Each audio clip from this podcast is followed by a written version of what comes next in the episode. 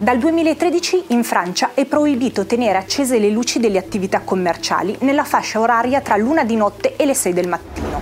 Sono però pochi gli interventi per far rispettare questa norma. Per questo motivo un gruppo di ragazzi esperti di parkour sta portando avanti una protesta silenziosa, spegnendo gli interruttori d'emergenza delle attività commerciali che non rispettano la norma.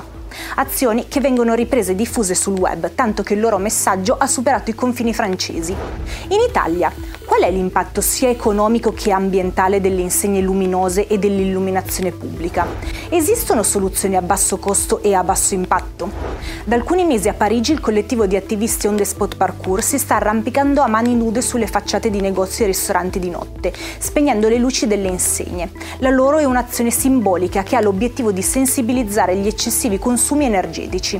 Attraverso tecniche di parkour il gruppo raggiunge gli interruttori di emergenza spegnendo la luce.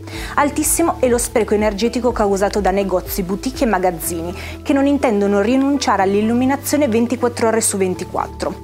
I ragazzi di Onde Spot Parkour invitano a usare una maggiore consapevolezza nell'utilizzo di luci artificiali, sia per promuovere il risparmio energetico che per ridurre l'inquinamento luminoso. In alcuni stati europei si sta affrontando il problema della crisi energetica tagliando l'illuminazione ai monumenti. In Italia come si sta affrontando questo tema?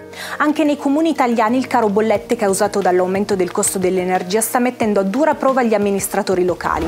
Per questo motivo alcuni tra i più grandi monumenti italiani verranno spenti durante le ore notturne. Non solo, anche l'illuminazione pubblica è nel mirino. Ma l'ASAPS, il portale per la sicurezza stradale, lancia l'allarme sulla sicurezza degli utenti più deboli, come ciclisti e pedoni. Quanto costa l'illuminazione pubblica in Italia?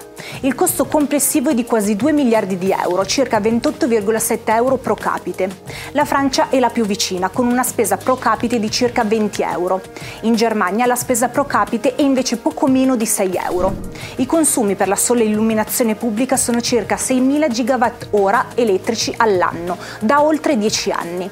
Per produrli sono necessari oltre un miliardo di metri cubi di metano, cifra che corrisponde al quasi 2% del consumo elettrico nazionale. È possibile tagliare i costi per l'illuminazione pubblica? Sì, esistono diverse soluzioni oltre allo spegnimento degli impianti di illuminazione pubblica urbana e extraurbana o nelle aree industriali. Una tra queste, per evitare gli sprechi, arriva dalla tecnologia LED, che permette di risparmiare tra il 50 e il 60% dei consumi. Si stima che la sostituzione di vecchi impianti di illuminazione pubblica con sistemi di nuova generazione porterebbe a un risparmio economico di circa 500 milioni di euro l'anno.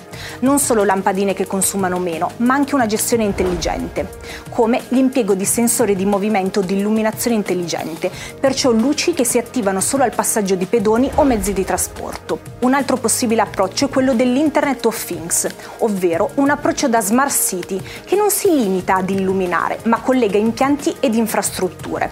Ogni luce tramite sensore permette di trasmettere dati e informazioni sul proprio funzionamento, autoregolandosi in tempo reale e adattandosi per esempio alle condizioni reali di traffico, al meteo, al momento della giornata. Si tratta della cosiddetta illuminazione adattiva. Una rete pubblica digitalizzata permetterebbe inoltre di implementare servizi accessori utili ai cittadini, come telecamere di sicurezza, monitoraggio dei dati ambientali, ricarica di veicoli elettrici e dispositivi per la telecomunicazione a banda larga un impianto di illuminazione intelligente meno impattante sia in termini economici che ambientali, giocando un ruolo importante nella gestione dei problemi dovuti all'inquinamento luminoso. Un esempio sono le lampade smart che oltre ad autoregolarsi sull'accensione sono in grado di intervenire sulla temperatura del colore. Le lampade a LED, nonostante siano una soluzione più economica, sono più blu, quindi influenzano il ciclo della melatonina, la visibilità delle stelle e la capacità di orientamento degli animali. A lanciare l'allarme gli astronauti della stazione Stazione Spaziale Internazionale. La stessa astronauta italiana Samantha Cristoforetti ha osservato la Terra in orbita durante la missione Minerva, notando come le città brillavano più delle stelle.